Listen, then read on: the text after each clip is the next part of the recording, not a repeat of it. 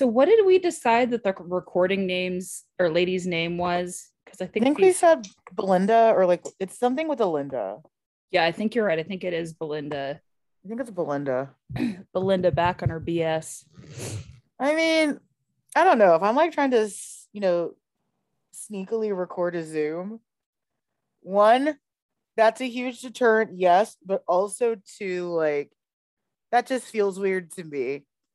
It's like you're being recorded, like ah, just like everyone freaks out. I don't like it. I don't know why I don't like it. I just See, I-. I just assume I'm always being recorded. I read a lot about the Cold War. Let's just put it that way. I was like, okay. my phone gives my GPS coordinates. It pings it back to Google. What is it like every 15 minutes? Something like that. I don't know. iPhones back to Apple as well. Like, I guess it's all the social media work that I do that like it's not that I don't think about that stuff. I just know that like we willfully sign over so much information just by like not reading terms of service and stuff. mhm. So I it's not again, it's not that I don't care, it's that I just I kind of can't. I think one of my favorite things that I've seen recently is we literally were given a planet that grows food, and now we screwed up, and I have a credit score. Yeah. Well, I mean, like, first of all, you're not wrong. it's like on, on a weird level, not incorrect. Uh, however, oh, oh yeah, sorry. It's been. I was gonna say it's been a long day. It's eleven. I don't know what the fuck that means. Uh, so, hi, welcome to unfortunately required reading. Uh, today we're talking about "Things Fall Apart" by Chinua Achebe. which is kind of just the theme of Texas right now. Uh, you know what? N- no, I'm not going to give Texas that much credit. Really, it's the fault of one fucked up man rather than a series of fucked up men. So I'm not going to give Texas that much credit. Uh, we just have one very fucked up man. I'm just going to go ahead and say that. Uh, my political leaning should be a surprise to absolutely no one if you've listened to this podcast even once. If you've been on this podcast for less than five minutes, you will probably understand. right if you've listened to this podcast literally any other times than just now our political leanings and or affiliations should not be a shock All right. So, what are we eating and drinking today? Or I guess, what are you eating and drinking? uh, i'm drinking water because i have a sore throat So, we decided we were going to do dealer's choice today because of Absinthe Gate, as, as Amanda had noted in the text, which is hysterical to me because I'm like, i'm sorry Absinthe Gate. Hey, I don't know. I was toasty. I was happy. i mean i Um, was toasty and happy but like i i realize that you were correct uh, i do say we're never drinking absinthe again as we then proceed to drink absinthe again It's kind of like Jaeger or any of those drinks. I know somebody who's who's a straight up Goldschlager where it's like, I'm never doing this again. I feel terrible. It doesn't taste that good. And then you're like, no, we can totally mix that in. It's like, oh, I like Goldschlager as a mixer. I've never had Jaeger. so Margaret Cho once described it as it being like Wonder Woman's magic lasso. She will tell anybody anything about anything. And um, I concur. I have been given shots of Jaeger before and then proceeded to tell people they were not as attractive as they thought they were. So, anyhow, I don't drink Jaeger. Duly noted. Um, I am currently drinking a HEB Diet Coke. We're not sponsored by HEB, but they gonna are not yet a sponsor. sponsor. Not not yet a sponsor.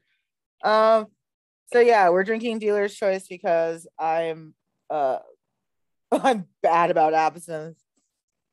And it just feels right considering that out of all the things that are capricious in the world, that we have one thing that we get to choose ourselves, especially after reading this book where everything is random and out of control and things do indeed fall apart. I would like to start off by apologizing. Y'all know one, I can't pronounce names. in any given situation. Um, I'm terrible with my French accent. Usually I can get the Russian out. Uh, these are going to be some names from Nigeria. So if I screw up, please know it's nothing personal. It's the fact that I can't pronounce things as a general course in life. You do know that you can just ask me, right? That's fair. It's a I, okay. right? This is my favorite thing about Tori. She says this Mm. every time, but never once has just asked for assistance. I'm really bad at asking for help. like I love it because like even during the French pronunciations and everything, I'm sure I'm butchering this. It's like you know, at any point in time, you could have just asked me because I do know how to pronounce these names. The funny thing is sometimes I will literally go in and do those name pronunciation like things for that you can do online I like Jay And I- and stuff like that. Yeah. and then I still screw it up. And I'm like, I promise I'm not trying to be a dick. I'm not trying to disrespect anybody's name. I just I I'm not great at that. it. Oh, and But- aside, so I've learned. So okay, I did some uh, wax seal stamping before we started recording, and I knew it was like one piece. I knew it was like one piece. I'm sorry that you guys who are audio only can't see this, but like this is an owl. I knew it was one whole piece. What I did not know is that you can do this.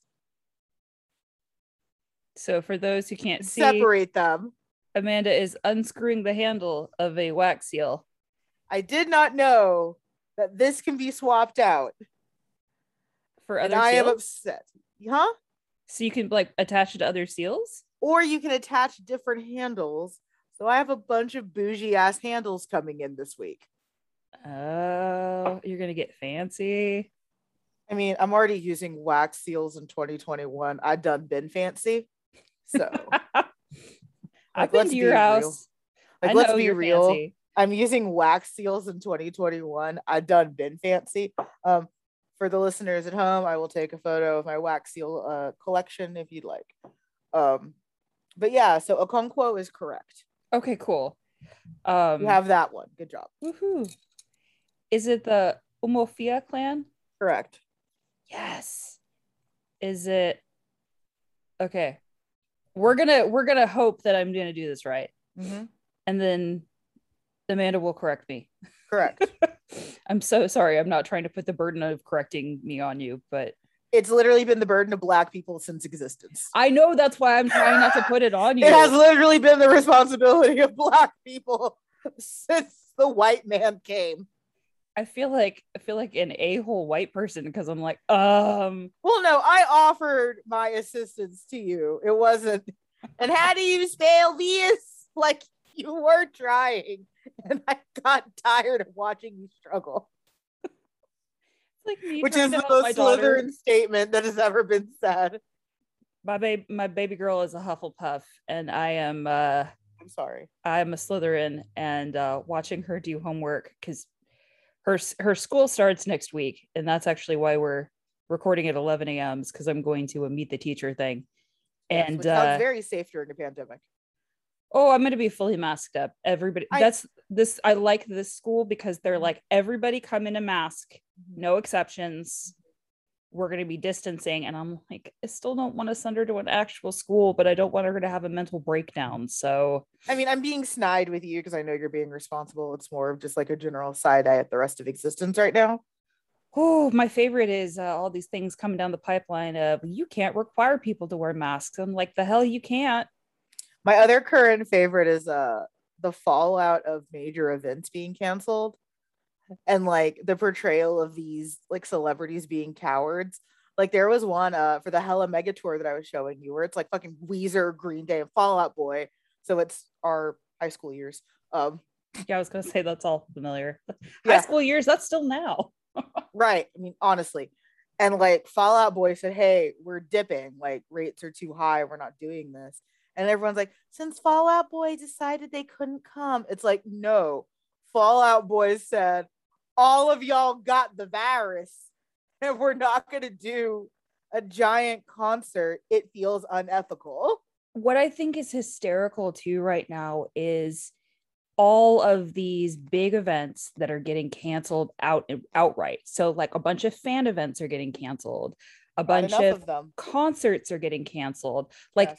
Things where people have been complaining for the past year oh my business is going to go under oh tourism is so low right now i'm like yeah because you refuse to be freaking responsible Mhm. and so no no no no no no you're not going to put this back on uh, mm, mm. There's a lot Mm. going on right now, and we're trying not to be angry, but uh unfortunately, I think we dipped into angry a little while ago, just because so much of this shit is preventable. uh-huh It does and it didn't have to be this way, and it doesn't have to be this way. and we already did this with the flu pandemic at the start of the 1900s. None of this is effing new. None of it is new. In we have already news, gone through this. true. In lighter news, Tori, would you like a uh, a glass of fly, a little serving tray for epoxy made of epoxy resin? I would totally love that. I love the little trays. Okay, I'm gonna send you the one that I'm looking at, I and feel, I feel like I decide. need to like get you a pack of uh, tarot cards so you can make like tarot card trays. I actually have that on my uh on my favorites list on Etsy right now. yes. If you want to, I'm not going to say no. Uh for our listeners at home, I've started doing UV resin because I am still desperately trying to find ways to fill hashtag the void. There's a purple stove and no one told me. Sorry, I keep trying to use consumerism to fill in again hashtag the void. Um, the void is very loud and very present. Uh, and only is silence when I'm asleep. Thank you, Trazodone. I'm gonna scream into the void our short story long. By all means, I'm gonna keep shopping for uh unnecessary things because reading this book again, spoiler alert, made me sad.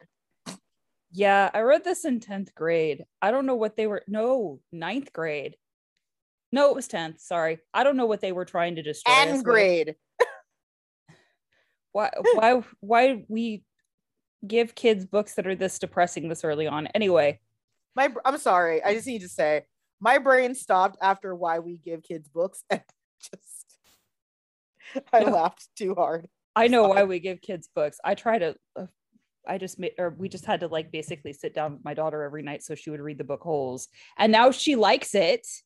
And I'm like, see, I told you the warden is badass with poison nails. And like kissing Kate Barlow is badass. And she's like, and I go, and there's fighting against racism. And she's just like, oh yeah, I mean, I guess it was okay. The only thing I care about in holes is all the burrowing owls. I'm just gonna be honest. Burrowing out. All right, Oh, go short story long. Okay. Okonkwo is a wealthy warrior who has made it huge or has made it a big deal in his life to get titles and be as highest as possible in his Umuofia clan. So he wants to be like not necessarily the head of the clan, but he wants to kind of be that guy everybody's like, "Oh, look how magical this guy is. He's fabulous. He's he's our hero." He wants Um, to be the very best, like no one ever was. Yes, he You gave wants- me an opening. I did and I don't regret it. Okay. Good. So this is a tribe in Nigeria and it's part of a group of nine connected villages. So they all kind of travel together. If you screw up really bad, you get kicked out. Spoiler. Anyway, Yes. He absolutely hates his dad. He hates his dad with a fiery passion. His dad died with a bad reputation and was deeply in debt because his dad was like, Yeah, everybody worries too much about shit. I'm going to kind of do this and we'll figure it out. Okonkwo is worried that his son Nwoye is going to end up a lazy failure like his dad. And he is frustrated that his daughter was not born a son, as he thinks she would have been a, much better and make better choices to get a good reputation for the family, which kind of sucks because, yeah, his daughter seems like a badass. Mhm. A neighboring tribe kills someone's wife, so they end up giving Amofia a virgin girl and a 15 year old boy named Ikemenefuna. Ikeme, Ikemefuna. Ikemefuna to make up for it. Nwoye and Ikemefuna become very close. The boy starts referring to Okonkwo as his father, but Okonkwo won't show affection for him because he doesn't want to look weak because this is, you know, somebody else's kid. The tribe enters a period of peace they call the Week of Peace, where people are really nice to each other in honor of the gods so that they will end up having a really strong harvest. And this is a big cultural thing. You don't screw up, you don't hit your neighbor, you don't light things on fire. You are nice to each other, you you do meals together, you are good. Um, however, Okonkwo gets mad at his youngest wife because she was late coming back from getting her hair braided and uh, he and didn't make him food in what he thought was a timely manner. So he beats the crap out of her and he has broken the peace. He goes and he makes sacrifices for repentance, but his entire community is shocked and pissed off because this is a really big deal. Ikemenefuna mm-hmm. becomes a really big part of the family, so he's becoming more and more involved. He's a great influence on Oye. Locusts come to the city and they are set something like every seven years before disappearing for an entire generation. Oh, sorry, they come every seven years, mm-hmm. or every year for seven years, rather. So basically, you can look forward to these locusts coming. You get to cook them. They're evidently good eaten. I don't understand, but then they disappear for like an entire generation. So this is like a one. This is kind of like the cicadas that we have on the East Coast. Um, also, apparently decent for eating.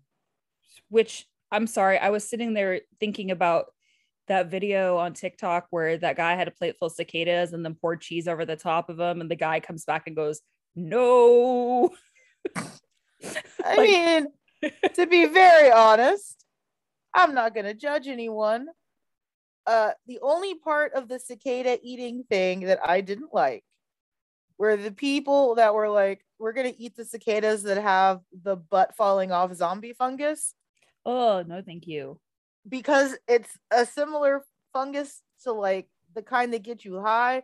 So people were trying to get high off the cicada butt fungus. You know what I think is fascinating? People yes. will do anything to try to get high. It has been the human condition since all of existence. Also, to echo words that my boss said over the weekend or over the week, holy shit, you're smart. I disagree with her entirely. I just know too many things. That's what I laugh. So you and I read a lot and too much. Too much.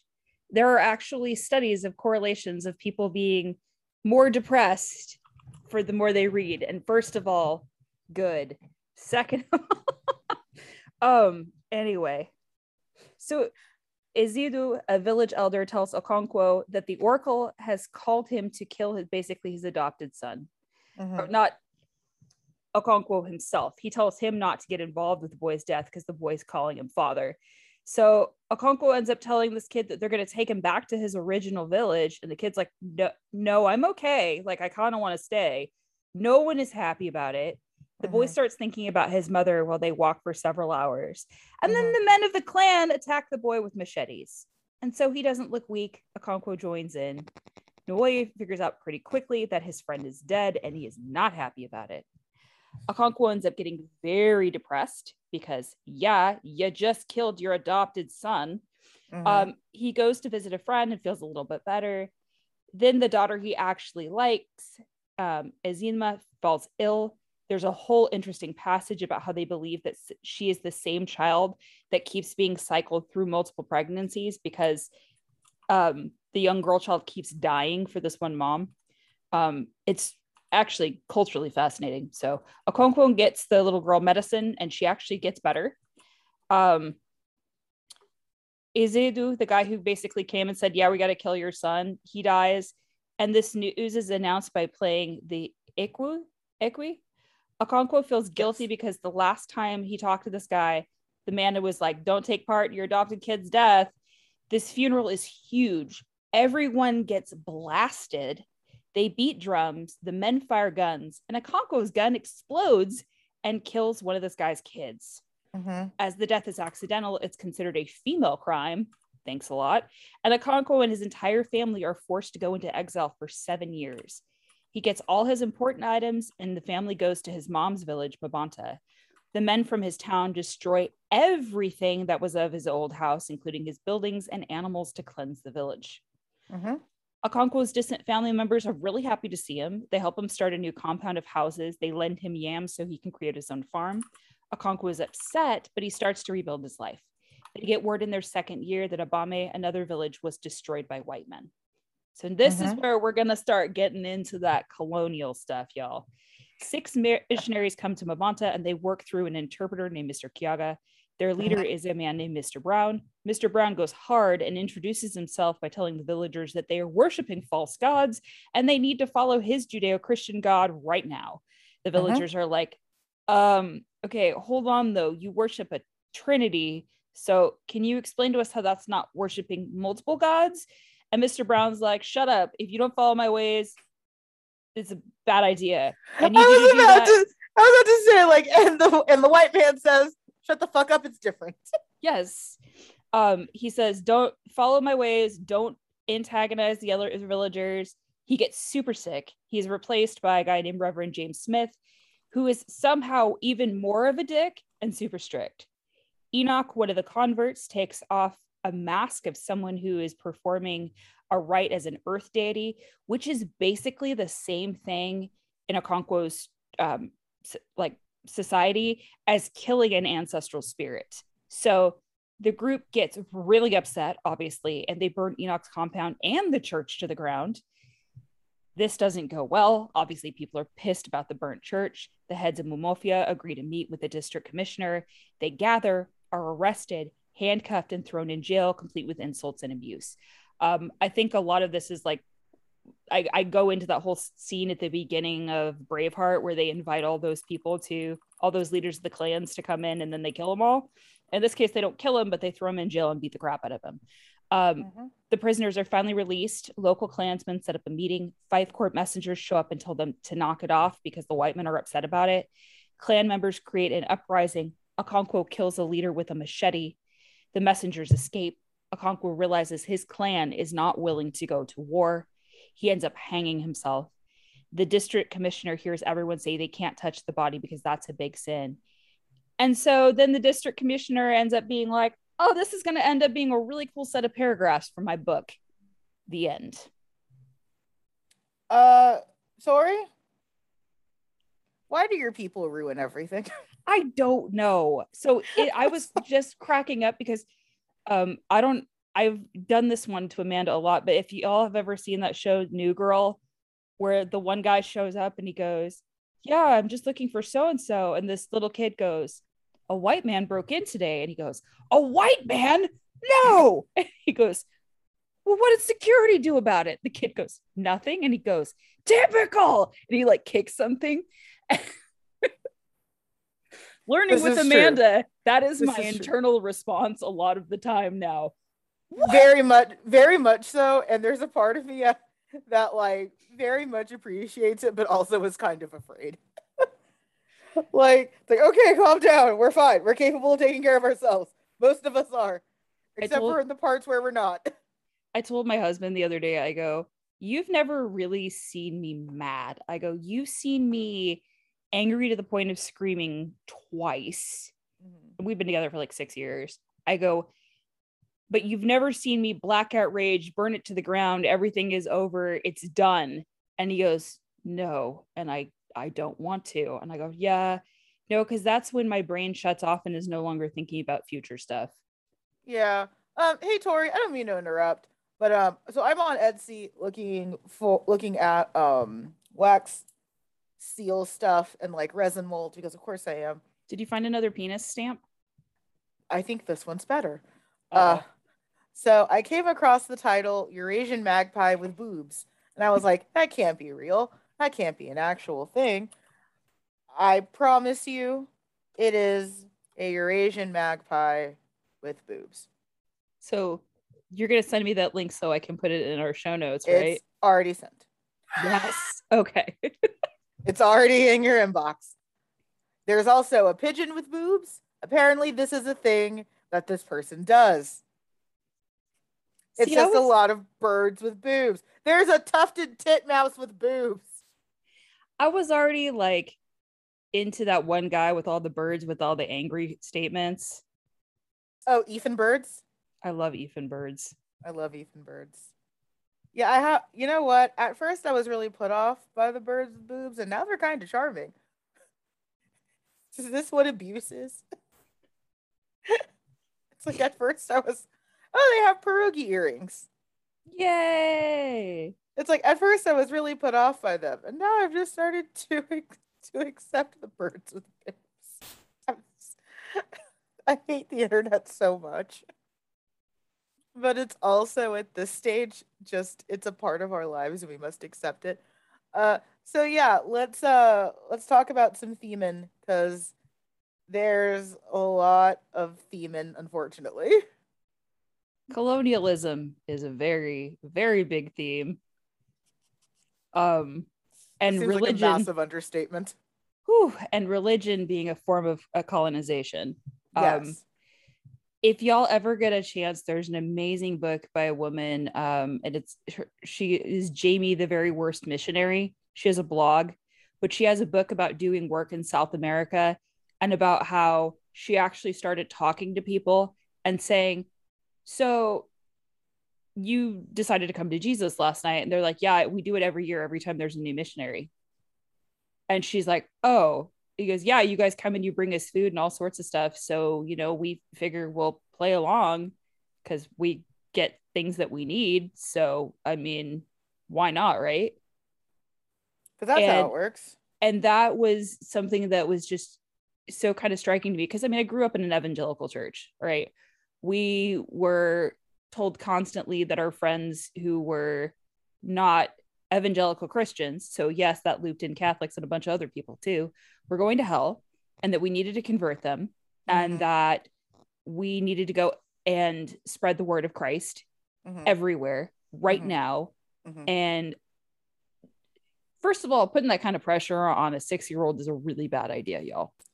I mean, not to, not, okay, to go like total uh anti establishment, putting that kind of pressure on anyone is bad. I'm just uh-huh. go ahead and say that. Like, not to be hashtag that person. That kind of pressure is really unfortunate on anyone. And it's, um, okay, so we're gonna go like really, really far back. I have this treatise on entitlement, uh, because that makes me feel special. But I think about it a lot when it comes to like slavery and colonialism. That like I can't imagine going anywhere and feeling like I can own this land because that's never been my experience as a black person. Um, and it inspires almost everything that I do in life. Like I noticed that when I when I used to ride the bus, even sitting, I wouldn't take up a lot of space because I already felt like I didn't belong there. And it was always just this weird underlying thing inside of me that I never really put words to.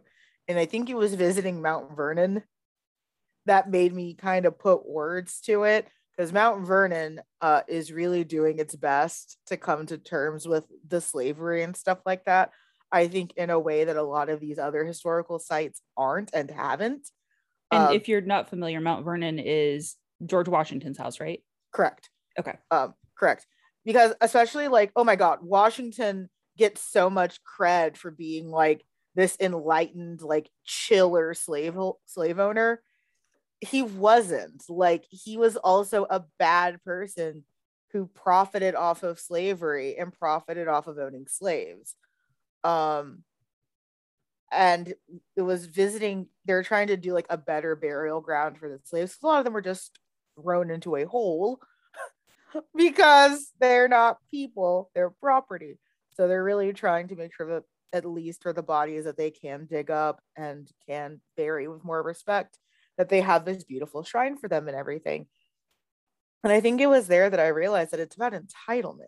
It's about Western entitlement. It's about this idea that the West somehow feels superior to everyone else in a way that is almost frankly supernatural. Because, yeah, I could not imagine wandering into Mexico, kicking over a flag, and saying, This is mine now. Well, you see that too all over all over Europe. Mm-hmm. Especially when we got into issues with like Eastern Europe and things like that. And mm-hmm. this is mm-hmm. something we're going to be talking about with our next book, which I won't spoil until the end. Um, but it's let's just say it's Marge's time to shine. um it it's this concept of our way is better than your way Mhm.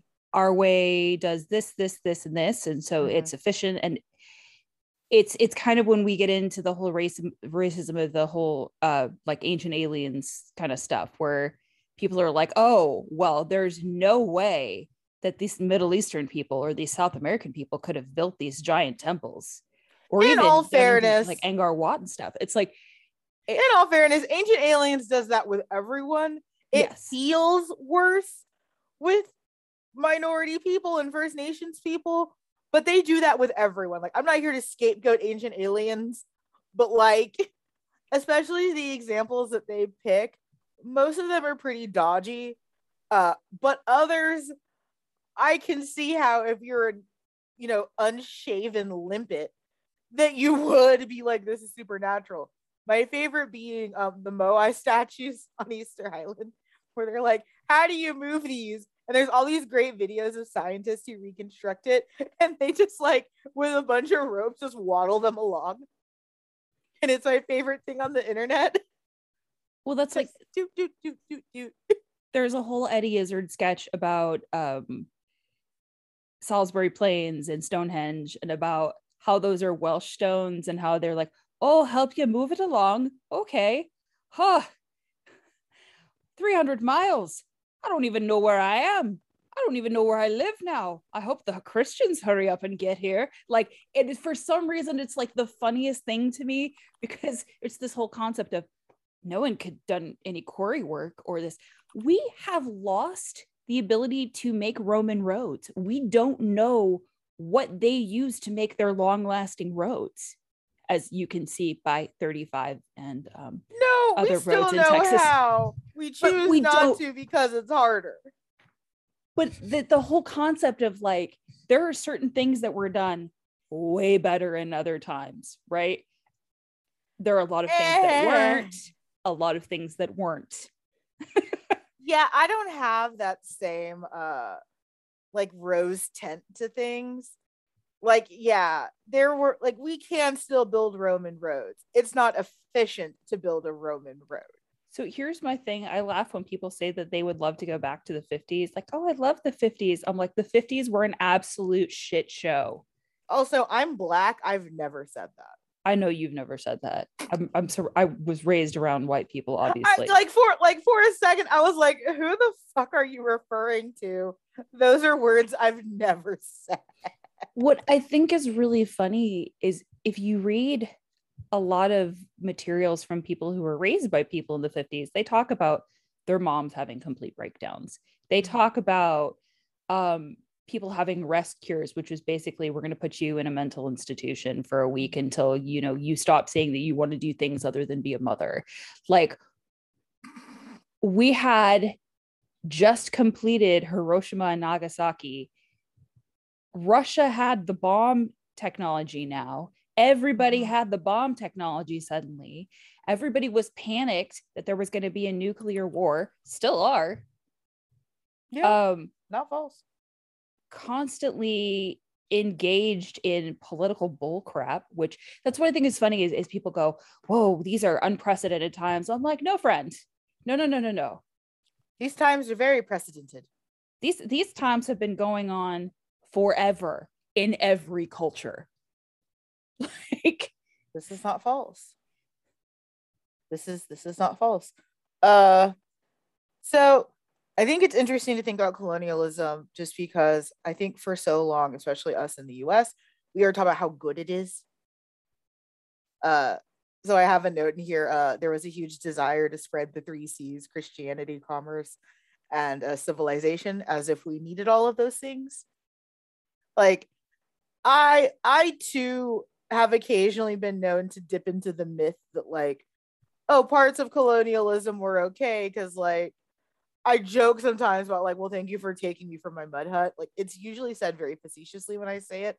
I know that there are bad faith actors that would love to clip that out of context and make it sound like i'm some kind of like semi-racist. I'm not. Uh, again i say I say acab way too much.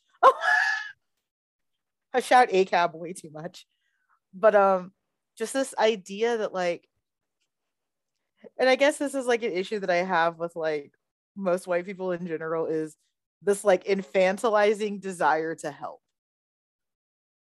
Like we don't need this. Like I had a very long conversation on modern allyship where a lot of it is white women yelling over brown people and increasingly white men, white white cis het men yelling over brown people. It's like you're not helping us. You're not helping. We didn't need Christianity. We didn't need civilization. And what the fuck is civilization? I think these people had a civilization. What are you defining? I mean, we know, but like, it's just so upsetting how narrow minded all of this is. And it's just sad. It's just sad, frankly. Okay, reading this book, did you think about that guy who was like off the coast of Papua New Guinea who was like, I'm going to bring Christianity to this tribe, even though they told me that no one can go here because they'll kill them. And then they shot. I was waiting. I was there. waiting for you to mention North to mention North Sentinel Island because that is my okay. I'm already pretty anti-missionary. I know, shocking, both in sex and in practice. Uh, what? That was brilliant. Go on. Thank Tori, you gave me an opening. Stop giving me openings. Uh, but like, here's my favorite thing about that. This guy was told over and over again, we will murder you if you come closer. We will murder you. Like, we are looking you in the eye and saying that if you cross your line, we are going to murder you. Remember that movie, Cannibal Holocaust? We're going to do that movie to you. and this guy said, I think you still need Jesus. And then like shocked Pikachu face when he was murdered. Like I really the the discourse around that story because you'll still get like Christians who are like, and he was a martyr. No, he wasn't. He was an idiot. Because they told him for a very long time, if you cross your line, we's gonna murder. You are not welcome here. We don't have a visa system for a reason. Right.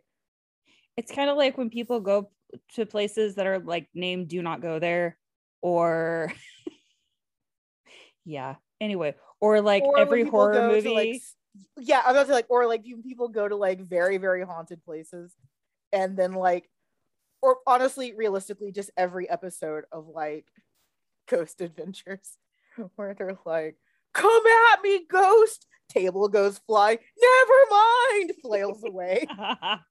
like just every fucking episode of Ghost Adventures where they're like, fuck around and find out until the ghost says square up. Yeah. Yeah. Nerd. Who let me be a nerd? Uh you? You let yourself be a nerd? You know, I think I did have a slight uh predilection towards being a nerd based on genetics, but you are not false. I continue to perpetuate nerddom. Good. I'm like, yeah, positive. That's not bad. But yeah, uh, colonialism is bad. And the worst part is it's probably worse than any of us thought it was. Uh, there's definitely now some cool uh, post-colonial readings of things. I actually got uh, shout out to Baron von Cheeseplate, who we need to talk about being back on the show because he is interested. Yay! Uh, I know. Uh, shout out to Baron von Cheeseplate, who actually bought me a post-colonial astrology. Ooh. Right. So it's trying to diminish as much of the like really native and minority influence from astrology and like how to do it more ethically because all this shit stolen. Like let's oh yeah, real. all this oh, shit yeah. stolen. Uh, if I see one more basic white woman encouraging people to buy white sage, I'm gonna slap the shit out of you. I'm just saying. It's actually now like endangered because people keep fucking buying it. We have so many other cleansing herbs that you can use that aren't Palo Santo and that aren't white sage, you goddamn colonizer. Also, I suggest we bring back barking at colonizers. that is a Black Panther reference if you guys don't know but I very much would like to resume barking at colonizers. Are you gonna start yelling Wakanda forever? I don't want to be that bad, but I'm definitely like reaching the point where I do not want anyone else's input. Like I I do not want I would no longer like white people to decide what brown people need. Can I be your white wolf in Wakanda? Absolutely. You're yeah. totally you're totally allowed to hang out completely on my terms though. I will be I get to be the new HOA of society. Oh god. Uh, there was a really really interesting quote that I actually heard listening to Crash Course before I uh, started this episode. Uh, that was by uh, Frantz Fan- Fanon that says, "Oh my body, make me a woman or man who always questions." And that's something that really struck me when it comes to like colonialism and stuff like that. Because yeah, if you turn any of this at face value, it doesn't fucking make sense. That a bunch of white people just waltzed in like this man now. That doesn't make any sense. I, I don't understand it. I don't understand it at all. Uh, screams about colonialism. Our next sticker. you know what the funniest thing is? We've already kind of covered periods of change from old traditional ways. We've already yes. kind of covered ignorance and ethnocentrism. uh, we can go a little bit further into ignorance and ethnocentrism just because uh, a lot of people, Westerners, mostly white Westerners, don't air quotes get this book. And that's because of ethnocentrism. Ethnocentrism is just looking at things strictly from the perspective of your culture.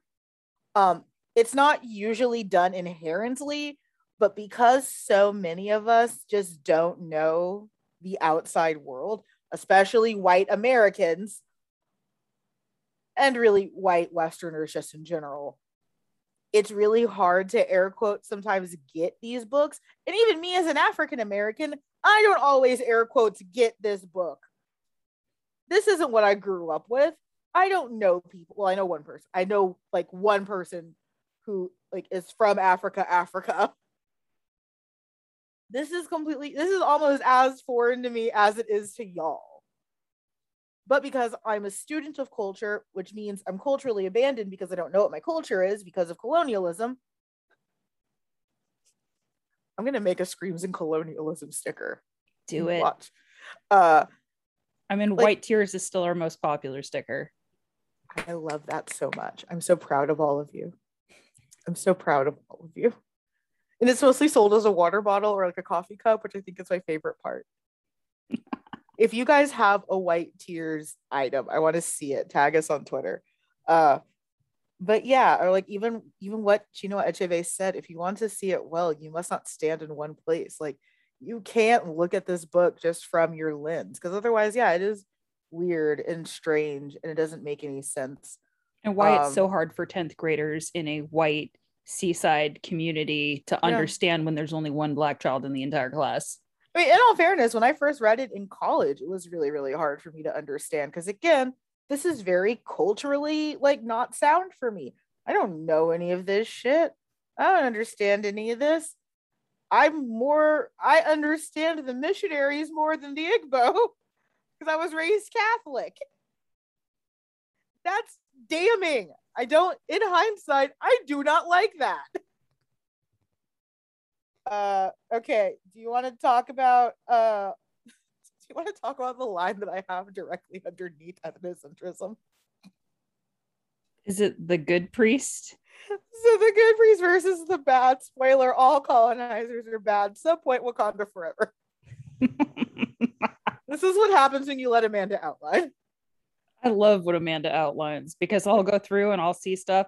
Also, Amanda will always put notes and I crack up nine times out of 10. That's how I learned about Victor Hugo running around naked. Pants. Yes. yeah, Victor Hugo, Victor Hugo with his dick out trying to write. I'm going to do a barrier scene right now. No one will cross. My dick will be the barrier. Anyway, I don't like that because that feels like what he would say. Right. I don't um, like that. Victor Hugo, put your dick away what's funny in this book too is, and we kind of cover this when we were talking up at the top, but the good priest even comes in and is like, the quote unquote good priest rather comes in and is like, yeah, no, you guys need to follow this right now. Otherwise, you're stupid. Also, like, don't antagonize everybody else. But yeah.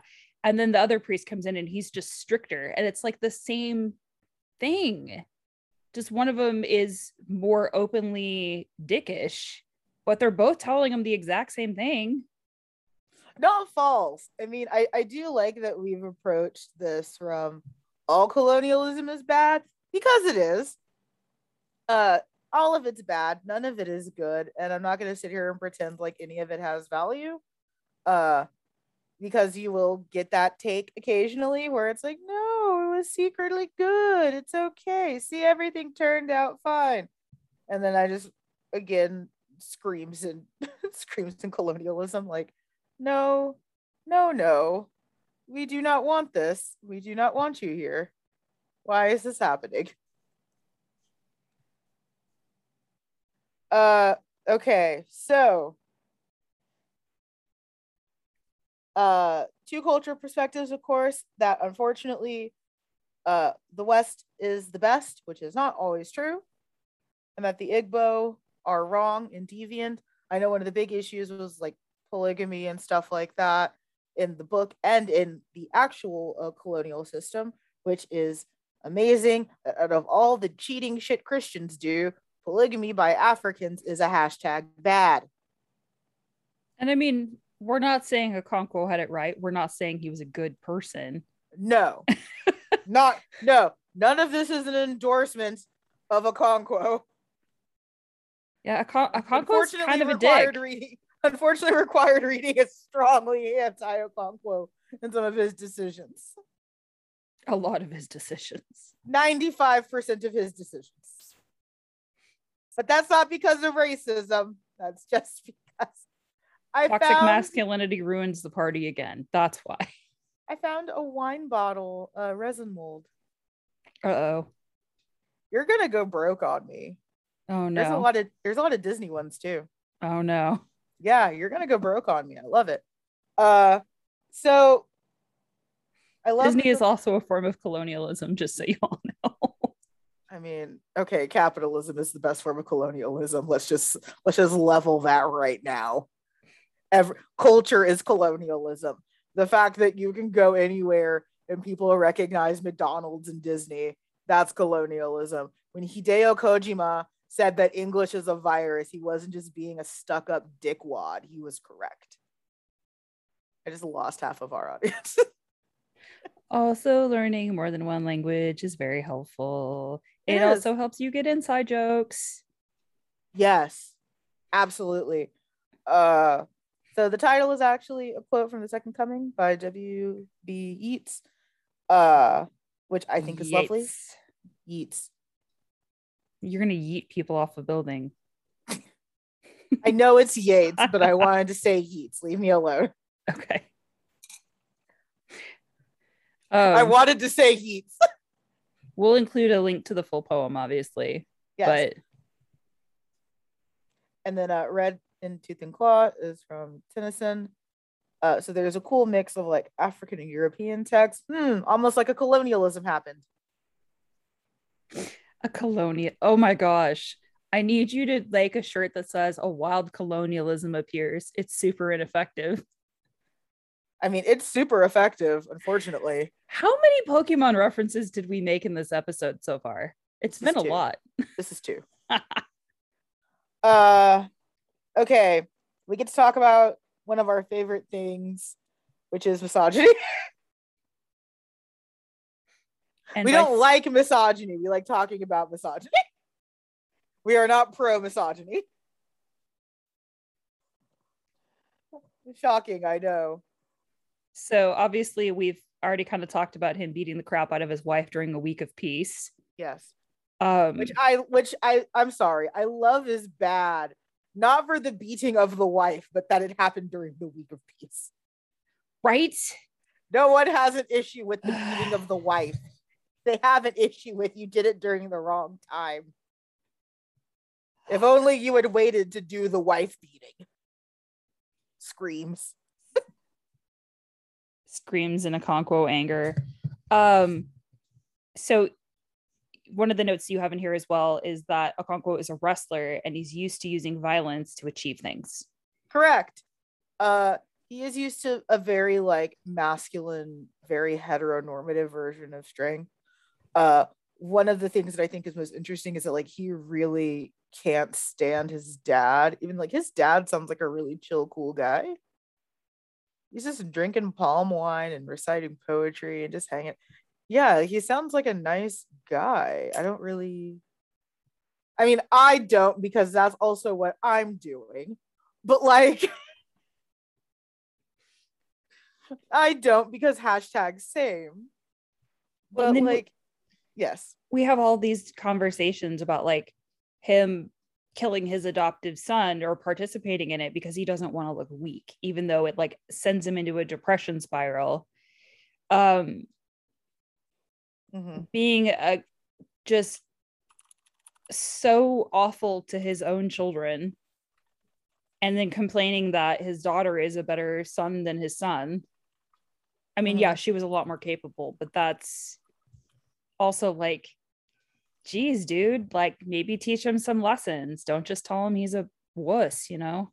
But I mean, but like honestly, like that's such like black culture with children, anyways. Like, especially here in the US, I guess like that's something that we took over from the motherland. Is like that's very like black and minority culture when it comes to boys. Is that like if they if they deviate from the path at all it's like fuck them like you can't. You will never get it. You will never understand. You're worthless. And they just give up. But then they keep getting mad about you not being right uh, they do it with women sometimes too hence why i am constantly trying to fill the void with capitalism anyways uh there's a lot of misogyny that a Okonkwo does is actually separate from the Igbo. The Igbo were not that misogynistic. I have to like put five caveats on that for the time. There were definitely patriarchal and there was definitely still misogyny. There is no misogyny less existence, uh, which is unfortunate. But um he is said to rule his home with a heavy hand. Uh, he makes a line about how roaring fire begets impotent ash, which I always thought was very, very powerful. Uh, we commented on the female murder, that of course a female murder is the one that happens by accident. And Tori, would you like to read the note I have underneath that? Nah, fam, these hands aren't an accident. like, I'm sorry. Nah, I'm beating the fuck out of you. This is intentional. This is what happens when I do a bunch of notes before Tori comes back, is that she gets to find all these delightful things. Which uh, makes me crack up. Do you want to briefly talk about the Igbo? Sure. Um, they are now in the area of Africa known as Nigeria. Mm-hmm. Um, and now, as in that's the name for it, they didn't like relocate. Yeah. No. It. Yeah. It's uh, like a lot of cultures. Um, borders are a human concept. Mm-hmm. Sometimes you get lucky and you have a river or something to divide an area, mm-hmm. but names change. Mm-hmm. Um, rivers move. Things uh, fall apart. Things fall apart the center cannot hold. Anyway, you have a note in here. One, go find a documentary. Fabulous. I do. Um, like I I was gonna do more in depth, and then one, I fell in a rabbit hole, and then two, uh, we're neither uh Igbo. Right. And it feels insincere to like preach to you guys a bunch of things about the Igbo especially because there are resources now. Which and, is yes. interesting too, because you have a note in here about them giving us the concept of voodoo, which yes, I have this book right now in front of me, which is amazing. Um, it's by Lilith Dorsey. It's called Orishas, Goddesses, and Voodoo Queens: The Divine Feminine in the African Religious Traditions. Yeah. Um, Lilith Dorsey is a uh, person of color and yes. very into Afro Caribbean spirituality mm-hmm.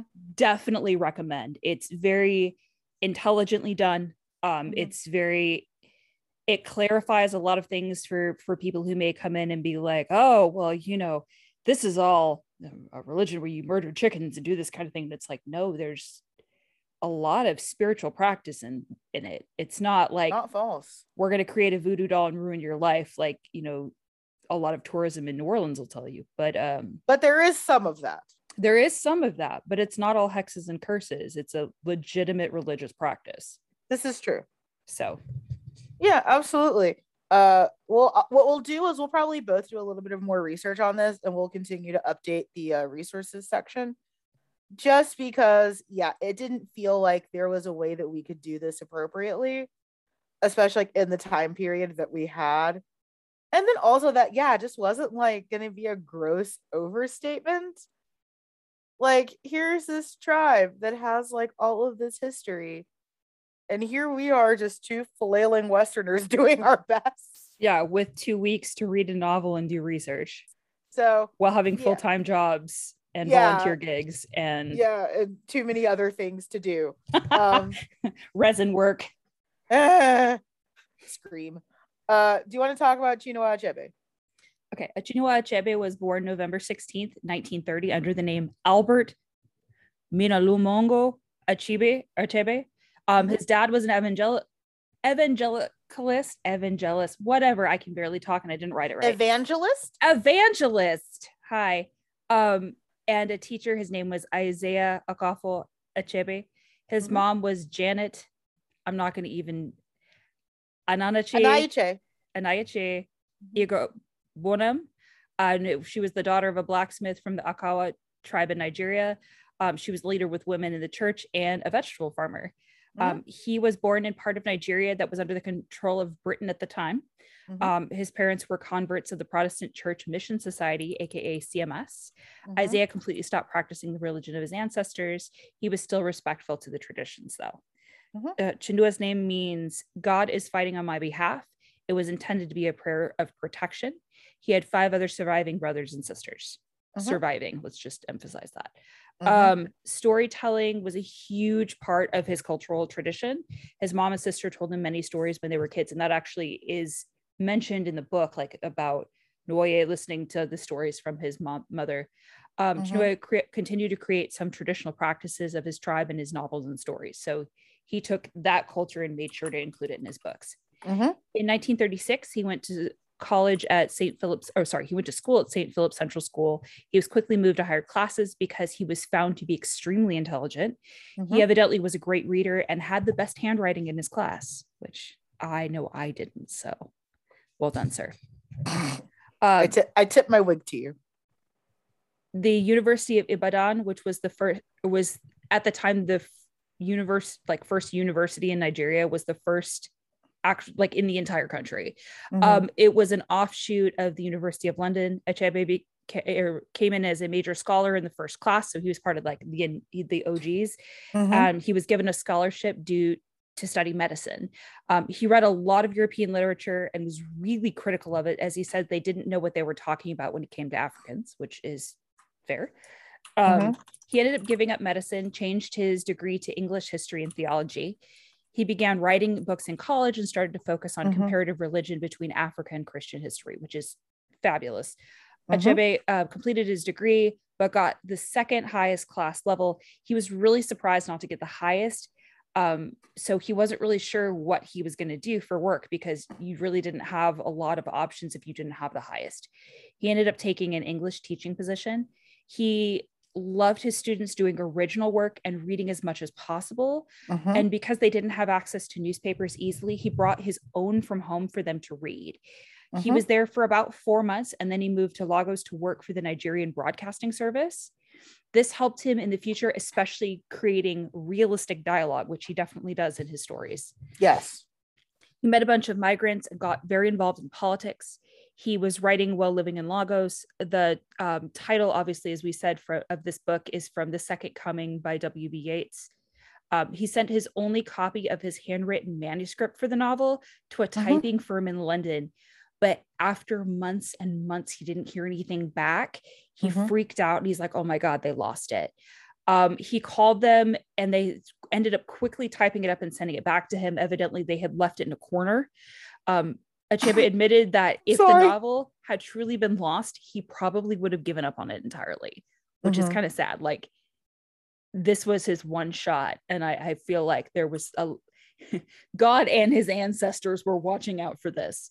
Yes. Um, so he was sending his novel out. It didn't get a whole lot of, of traction. He ended up sending it to somebody who finally saw its merit, and it was published by a firm called Heinemann. Um, it was extremely well received. The same year he published Things Fall Apart, he began to date a woman named Christina Chinua um, or Chris, Christy Okoli, and they dated for a few years and married in 1961. They had a daughter named Chinelo, a son named Ikechuo, and a boy named Chidi. Chidi, I know because of uh, The Good Place. Um, I anyway, only hate you for that a little bit. He ended up winning a fellowship from UNESCO, which allowed him to meet writers Ralph Ellison and Arthur Miller, which we've talked about extensively mm-hmm. on this podcast. Mm-hmm. Um, Achebe's home was bombed during the Nigerian Biafra War, but thankfully, mm-hmm. no one was home during the bombing. Um, he and his family made several narrow escapes during the war. He did end up losing a family member in the conflict. Mm-hmm. Um, he hated, absolutely hated the book Heart of Darkness by Joseph Conrad. He called Conrad a bloody racist and he still got a ton of flack for it, even though it's accurate. Um, yeah, it's entirely accurate. And I, mm, sometimes, occasionally, when people of color say something about someone, it gets misconstrued. Uh, I'm going to go ahead and say this. I am, of course, assuming that most of us are good faith actors. But if we say it, uh, let us have this sort of like okay so tori you watched the video that i sent you on the magical minority right? Mm, i did not finish it no. It's fine. it, it just gets sadder. It just gets sadder. So i sent tori a, a, video about the magical minority mostly the magical negro uh, which we will link in show notes mm-hmm. because it i think it's mandatory viewing for everyone. I do. I'm sorry. I don't make the rules. Everyone needs to read mastering emotions which is about emotional deception and tactics during slavery and everyone needs to see this video on the magical negro. Um but when people like when people of color started saying this stuff, it got a lot of flack from white people because it made their comfy narratives about chill white folk uh less comfy. And I mean nobody wants to think that their ancestors or themselves are doing something inherently wrong. I'm going to be 100% open about that. And that's mm-hmm. why there is so much pushback when a person of color says, hey guys, this is fucked up. What can we do to fix it? Mm-hmm. And when you have been benefiting from a particular system for a long time, mm-hmm. um, which I know I have, you're like, wait a minute, I didn't do anything wrong. You know, I'm just following the rules and doing what I'm supposed to do. And then you're like, oh, you start doing the research, you start talking to people, you start mm-hmm. listening to actually listening to people discuss their experiences and mm-hmm. not just waiting for a term to speak um which absolutely and i think that's i think honestly that's the biggest thing is that uh is understanding that like the damage is already done. The only thing that that all of us can do mostly white people can do is to figure out how to minimize that damage like um i don't know if you follow uh, the organization that john and hank green do but it's the uh, organization to help end world suck like make the world less sucky it's already it, the world already sucks. My goal is to just dem- i don't want to add more to it. That's usually how i approach life.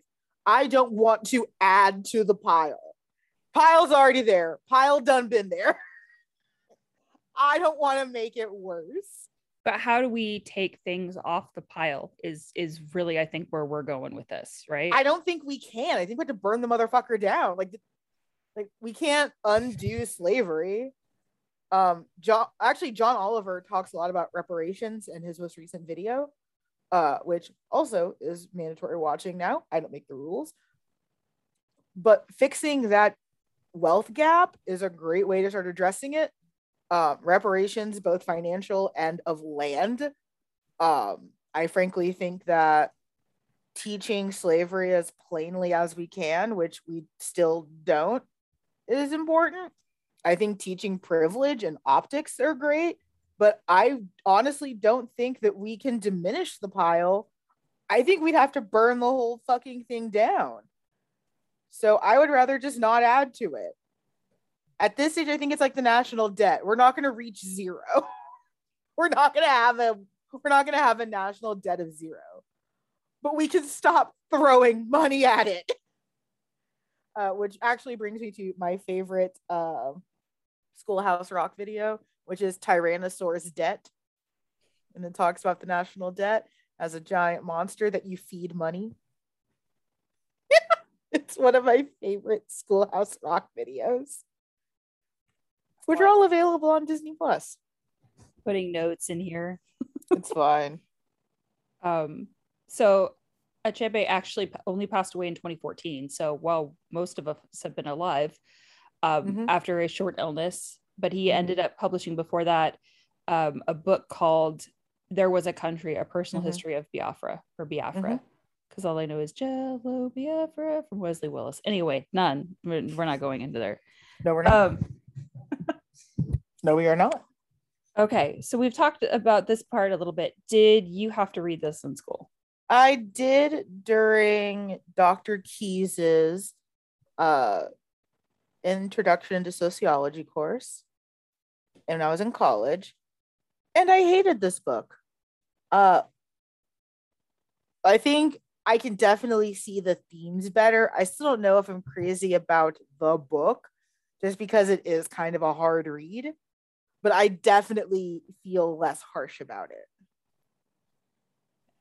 As I said, 10th grade English in a mostly white suburban classroom Mm-hmm. in California with Mhm. uh, one black student.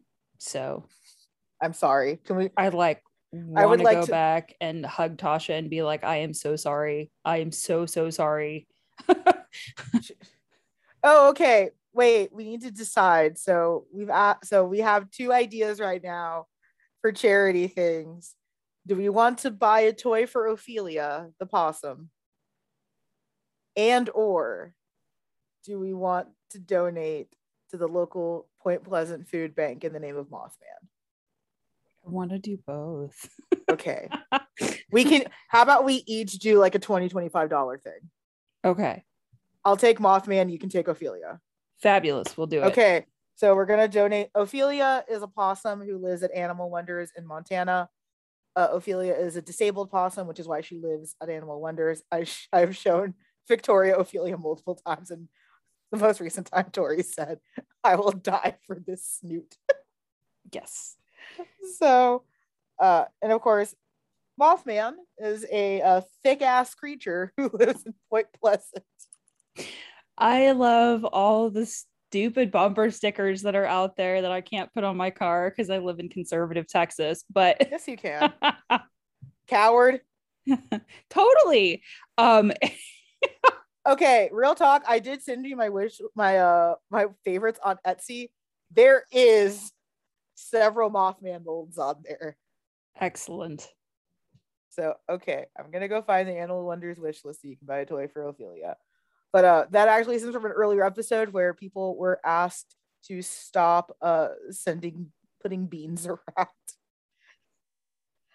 around the statue of mothman I can't. Okay, so um, I can't tell you how many pictures I've seen on the internet of people just like going right up to Mothman's butt because that is- Mhm. that is a thick badonkadonk on this this statue of Mothman. and like, Like- no reason to be They didn't have to go that hard, and I don't know why they did. And they, just they- like phil they- collins for the tarzan soundtrack yes, Elton John for Road to El Dorado. Like- Oh, man. Oh, I love Road for El Dorado, even though it's entirely about colonization. Okay, sorry. Immediately, there is a temp core cat bed for indoor cats that is listed for Ophelia that she is in crazy need of. Oh, I think that's what I'm getting then. It's yes, okay, and it has a little bauble toy so she can engage with it.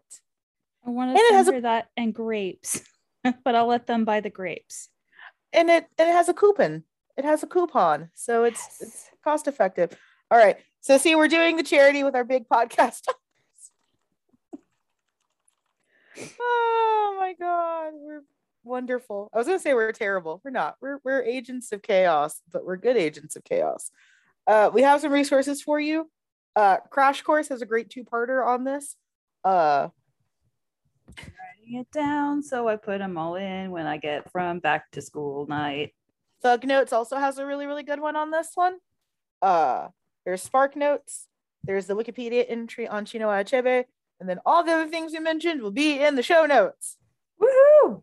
Tori, would you like to tell our readers what we're doing next? That is not with Baron Von Cheese Plate. Maybe we can actually rope him in uh in September. I hope so. That would be Yeet. fun. All right. Um, WB Yeet. I love that you look I love that you looked at me. Like, I made that mistake. And then promptly was, nah, son, I made a choice. anyway, our next book is All Quiet on the Western Front by Eric Marquet. Um, this book was actually written right after World War One, and then promptly burned in Nazi fire piles in World War Two. But we'll go more into that and the fact that uh, this was one of the only books I didn't absolutely hate in high school. So let's see if I uh, don't hate it now. I have a question. Yes. Is Mothman dead or alive? Nobody knows. Okay, because for the for the food bank of New Jersey, you can do in honor or in memory. New Jersey or Point Pleasant? Point Pleasant's in New Jersey. No, it's not. It's in West Virginia. It says it was in. Where is fucking? Where is anything? I'll continue to Google it. oh, St. Gregory's Pantry, Point Pleasant Beach, New Jersey. That's also still New Jersey. Where is West Virginia? I don't know what a map is. Anyways, is he dead or alive? I'm gonna say in honor of. You can still do it in honor of. Okay. He's just uh or it. I don't know. Why do we yeah, why do we gender why do we gender Mothman? Is he, he could be a chill female? I mean, we still did we did the same thing with Bigfoot too. I mean, not false at all. Uh, I'm excited to read All Quiet on the Western Front. I have not read this since I was really? in high school. Oh, yeah. Oh, okay. I was like high school. That makes sense. I was like, I read it. I, I, I have okay. read it, uh, but I have not read it since I was in high school, and I don't recall liking it. Um, I, I just, also don't recall liking high school. we had an amazing teacher named Mr. Cutler when I was in 10th grade. I've told you guys about him before with the lime green and the fire engine red pants and being mm-hmm. on the Olympic like gold medal winning team for rowing at some point in time.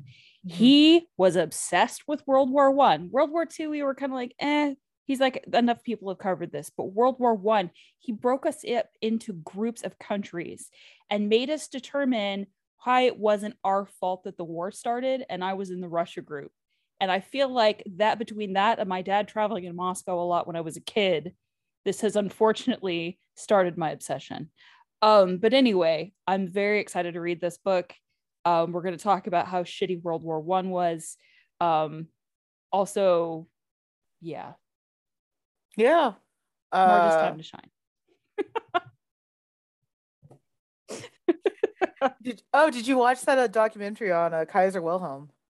Not yet. I want to watch it. It's so okay. You have homework after this. It's so fucking I good. Wanted to watch it while I was at work, and then I'm like, I'm gonna get in trouble if I watch this at work. So I also feel like you're gonna do some shouting. So probably there will be there will likely be some screeching. Uh, because that's just how it works. Okay, uh, Tori, where can the good people find us? We are all over social media. We are on Unfortunately Required Reading on Facebook, unfortunately RR on Twitter, unfortunately required on Instagram. Unfortunately required reading.com. And if you just mm-hmm. want to eng- uh, English us, if you just want to email us, you can do that at unfortunately required reading at gmail.com or our website. I'm sorry, did you just say if you want to English, English us? us. Okay. I don't I'm Scottish. I don't want anybody to English us. Um, this is um, true. So uh, also, we have our website, which is unfortunaterequiredreading.com if you just want to mm-hmm. go to one place and make it easy. So, mm-hmm. Okay. uh, this is the part where we thank our uh, patrons. Uh, it is with your assistance that we are allowed to one, make these charitable donations, and two, uh, continue to keep the lights on both metaphorically and literally. Uh, we greatly appreciate your assistance. If you'd like to join them in their hallowed ranks, feel free to visit www.anchor.fm slash unfortunately required reading because we had to make it the longest title possible. yes. Yes. Uh guys, the pandemic is not over just because you're over it. Uh continue to wear a mask if you are not vaccinated. You literally have no fucking excuse. Uh stay safe and uh go read a book.